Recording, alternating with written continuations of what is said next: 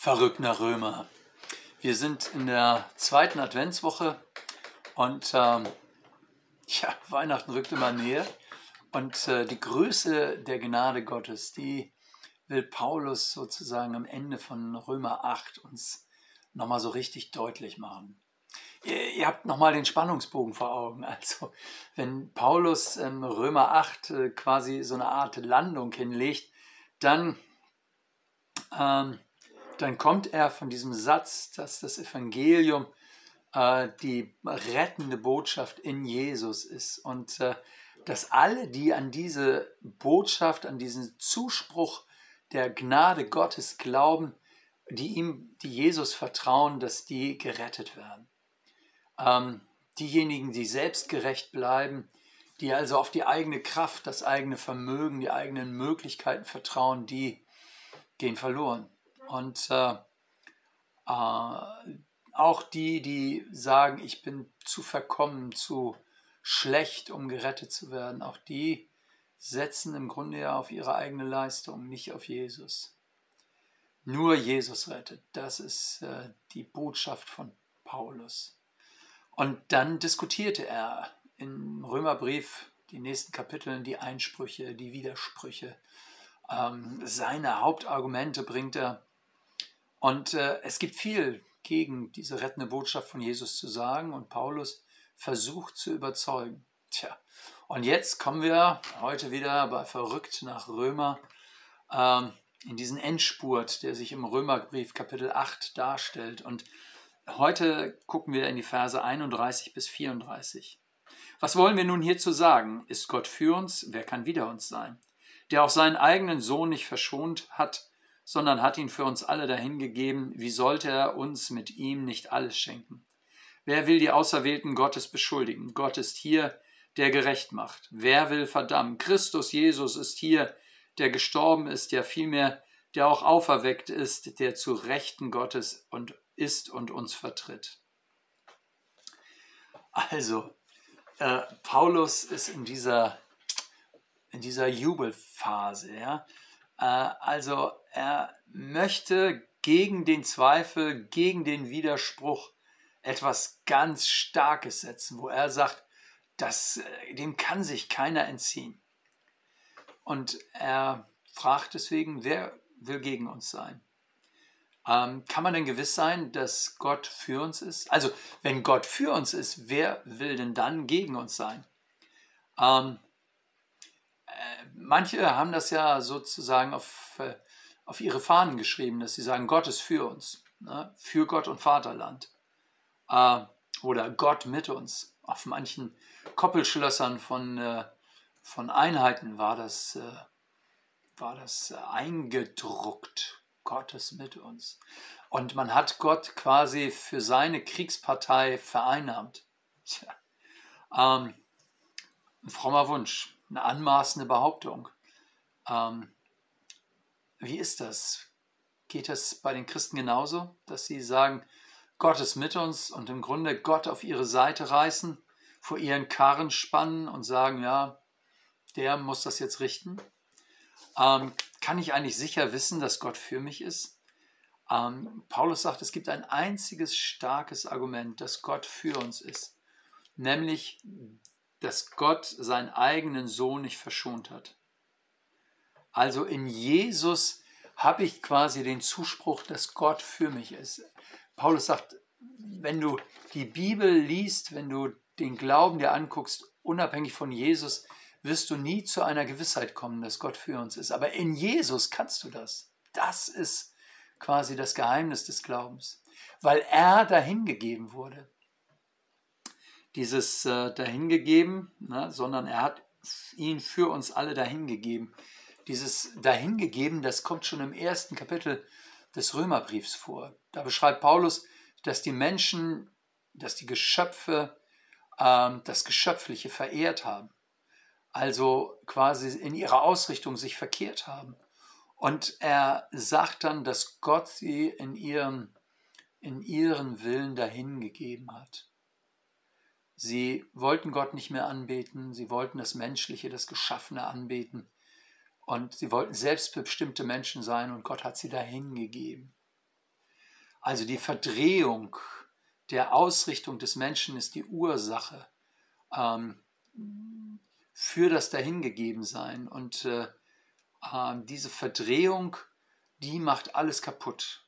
Die macht die Welt kaputt, die macht man, da machen Menschen sich auch selber kaputt. Dahingegeben heißt also, äh, das Gericht Gottes besteht darin, dass das, was du machen willst, dass du es machen darfst.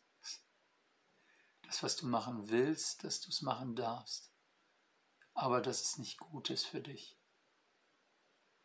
Gott hat sie quasi unter das Gericht gestellt. Dahingegeben heißt, unter, unter diesen dieses, dieses Gericht Gottes gestellt, ausgeliefert. Und so ist es eben hier in Kapitel 8 jetzt bei Jesus.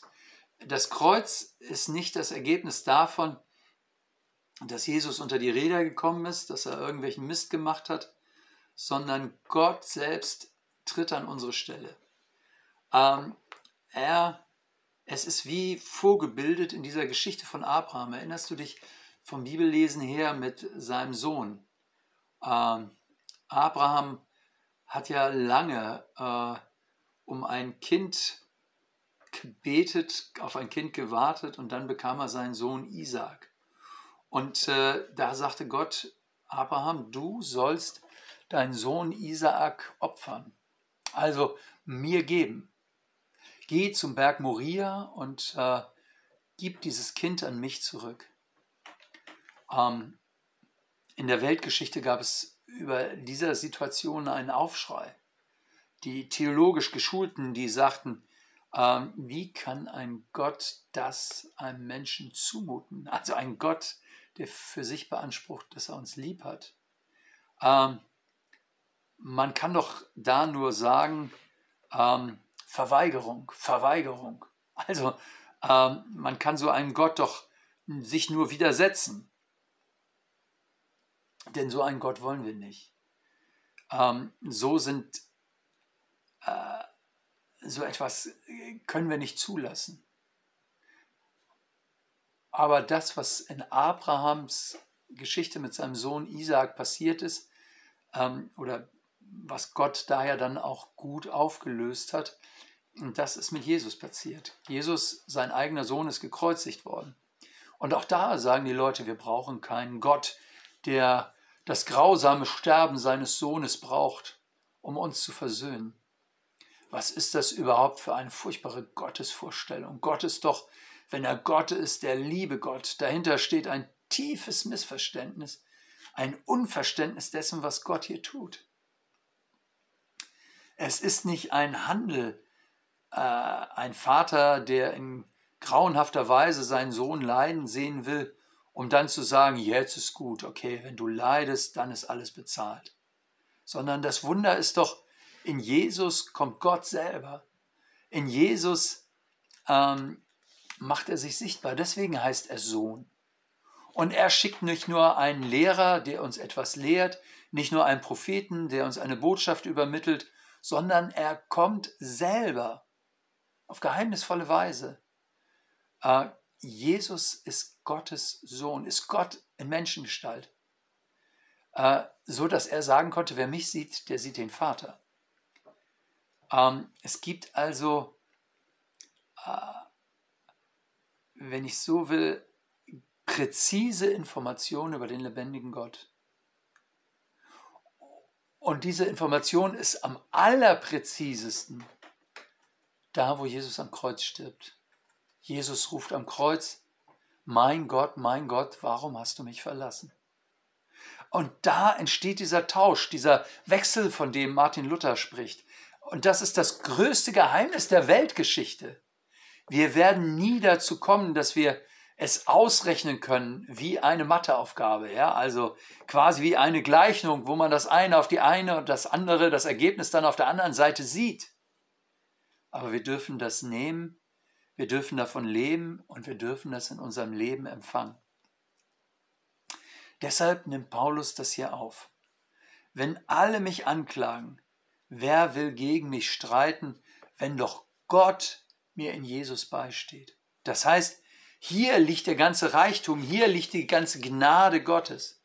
Und Gnade heißt, Gott vergibt mir die Sünden, weil er selbst das Gericht trägt.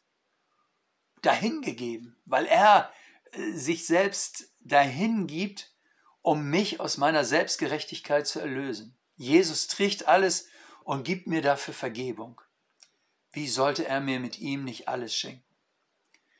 In dem großen Paket von Jesus ist alles eingepackt, was ich zum Leben brauche.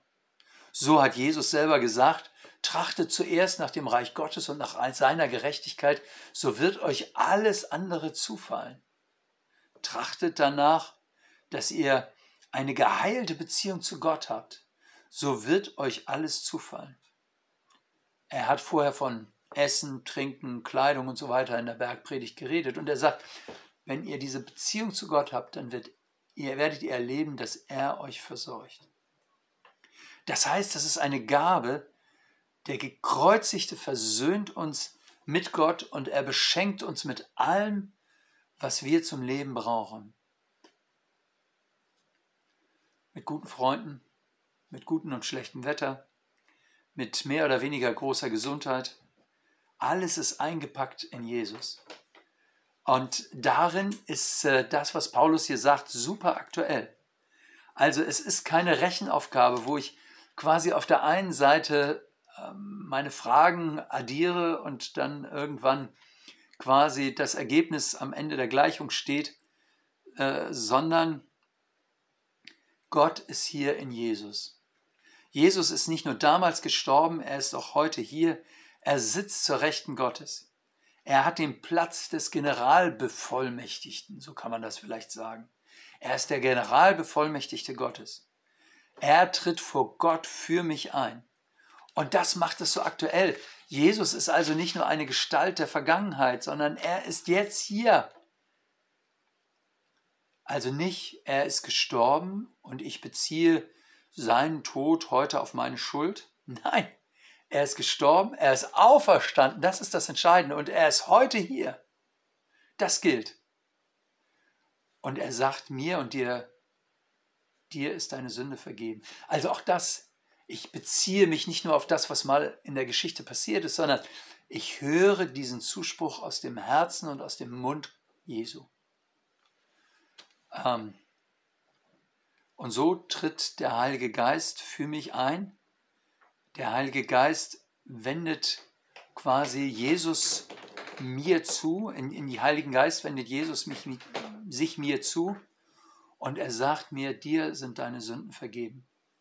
Manche haben die Vorstellung, es sei eine theologische Rechenaufgabe und man denkt, Vergebung der Sünden findet in unserem Kopf statt.